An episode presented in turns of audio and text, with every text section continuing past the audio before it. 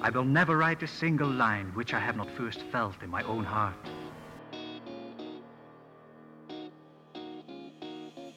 He'll teach you everything. Truer words were never spoken. All right. Language and writing were made available. I'm writing this down. This is good stuff. Well, hello. I'm John. This is John Helps You Write Better. Let's go write better. Here we go.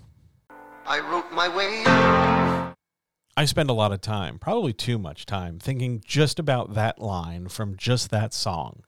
And the musical as a whole later gets rolled into this because the musicals, as far as musical goes, it's nice, but it is not at all historically correct or accurate or complete. And it badly, um, it does a terrible job of representing, I think, the better, greater stories. And while it's nice because it, it brought in this new sort of revived look at theater, it, like all theater, eventually becomes elitist and expensive and prices itself out. And the message gets lost in all that because it's just a big spectacle and aren't we so clever and all this stuff. But I think about this line so much and I think about what it means so much because despite the the, the musical being grossly inaccurate, despite the musical being this sort of spectacle, despite all that stuff, there's this idea at the heart of it that you've got a problem and you've got this one skill. You should be able to use that skill to get you out of the problem. That is not only the stuff of good story and good movie, it's kind of accurate, right? Like if if we're a swimmer and we're tossed in the ocean, we can swim. If we are a builder and we need to, you know, get from point A to point B, we can build something to get us there. That makes sense. And I think there is an inherent want to do that, to use your best skill, to use your gifts, whatever you want to call them, to get you where you want to be or even beyond.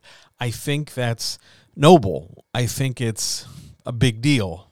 At the same time, though, there are two assumptions being made here. One, that uh, your skill is particularly applicable to the situation you're in. And two, that you're able to identify what exactly your your greatest skill is at all. And you don't feel maybe like I do that you have a handful of skills. Some of them are kind of related and some of them are kind of good. And you you both don't want to commit and lose opportunity, but you also don't want to commit because maybe you're making the wrong choice. So you're not quite sure what your best skill is. So when the situation shows up and you're a swimmer who gets thrown in the ocean, maybe now you are a brain surgeon who gets thrown in the ocean. So you've got this great skill, but it doesn't necessarily feel applicable. That's that's where I'm at. And that's what we're talking about today because while this isn't specifically a, a writing related thing. It's a writer related thing, and it has to do with this idea of um, using writing as both a tool but also a crutch and a shield and a refuge and an excuse. First and foremost, writing is our skill. It is our gift. It can be our talent for not everyone, but some people, writing is something innate that exists and thrives. For a lot of people, though, it is a learned and developed thing, a fostered thing, like a plant that receives sunlight and water and then blooms. It isn't this sort of uh, single thing that you either have it or don't. It's not deterministic like that, or it's not Calvinist like that.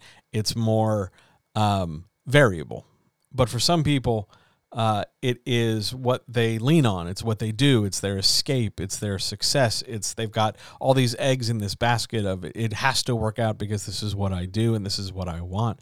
Other people, though, look at writing and say to themselves, "Well, it's just what I do because it's better than nothing." And other people do it because they just like to do it. And other people want all the the reward of it without necessarily the hard work. And when they get called out for whatever thing they have or whatever situation's going on, they hide behind the writing. They can hide and say, "Well, you know, I'm I'm not good at this. I'm new at this, whatever."